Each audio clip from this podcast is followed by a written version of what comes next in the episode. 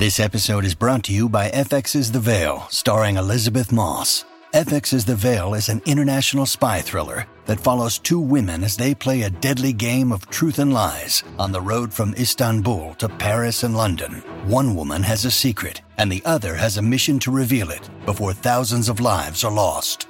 FX's The Veil, now streaming, only on Hulu. Think you know the Brooks Ghost? Think again. Introducing the all new, better than ever Ghost 16. Now with nitrogen infused cushioning for lightweight, supreme softness that feels good every step, every street, every single day. So go ahead, take your daily joyride in the all new nitrogen infused Ghost 16. It'll turn your everyday miles into everyday endorphins. Let's run there. Head to brooksrunning.com to learn more.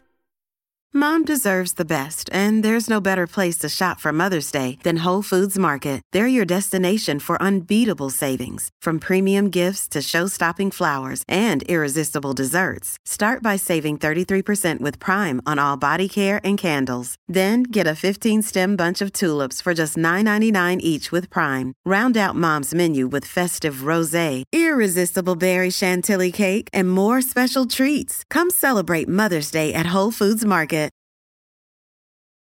We're visiting with Michael Alford, Florida State AD, on the Out of Bounds show. Let's go to NIL. Um, it's still new. It's kind of the wild, wild west. We're hoping to have some guardrails. I'm sure in the next, I don't know, 24 to 36 months. But but as far as you and your executive team, you know, how much do y'all talk about it? Um, how much are you focused on it? And and how important is it for y'all to compete at a high level as far as football and and basketball and and the other sports, Michael? Uh, it's very important. You know, that is one thing I was fortunate enough to lead all the way back to 2019 when this was first coming out. All the athletic directors, our Lead One Association, um, asked me to co-chair, uh, working with the NCAA and representing the ADs across the country, uh, to put in the guardrails, to put in agent registration, to put in all these things we recommended to the to the NCAA. We did all the way back in February of 2020, and saying before this becomes a law, we need to put these things in place. Uh, we didn't enact on them. Uh, the the the association, the NCAA, did not feel at the time there was a need to, to put those guardrails in.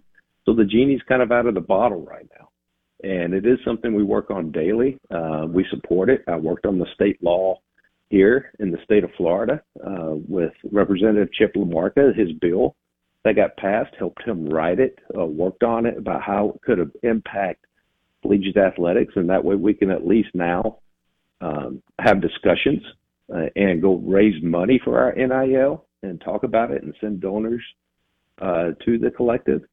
Um, so it's very important, and it's not going to go away. It's here to stay. I'm in favor of it. Always have been. Been a collegiate athlete. Um, my all three of my daughters were Division One volleyball players. I understand the impact. Matter of fact, we're we're such leaders that um, Gus Bilirakis, who chairs the Commerce Committee, when they had one student athlete call, uh, go up and present to Congress on this, he he called Florida State and I had Kaley Mudge, one of our softball players, who's very active in NIL, who does it the right way, who's using those funds and those opportunities to pay for her schooling because she's a partial, just like a baseball player. Softball players are on partial scholarships, paying for that, and also saving for nursing school. She's she's a she's a model of what the right thing to do and why the rule was enacted in the first place. Went up and really led the discussion and DC, and I've spent a lot of time up there working with the Commerce Committee, at least on the phone with them. Uh, and so it, it is something that's here to stay, and it's something we do need to put in guardrails, agent registration, because I feel for um, a school in my own state what happened to them uh, with the quarterback situation. Because at the time you couldn't talk to your collectives, you had people running collectives having conversations it perceives representing your school, but you're not involved in that. And that's a, there's risk there for educational damage uh, to your reputa- reputation of the university, and nothing you can do about it because you're not involved in those discussions. So we need to get the experts back involved in those discussions that are leading this industry.